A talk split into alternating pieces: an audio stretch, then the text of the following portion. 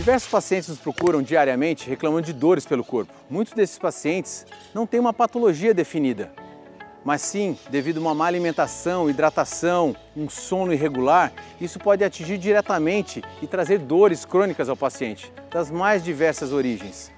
Com isso, é importante manter-se bem, um equilíbrio entre mente e corpo. Atividade física diária é imprescindível.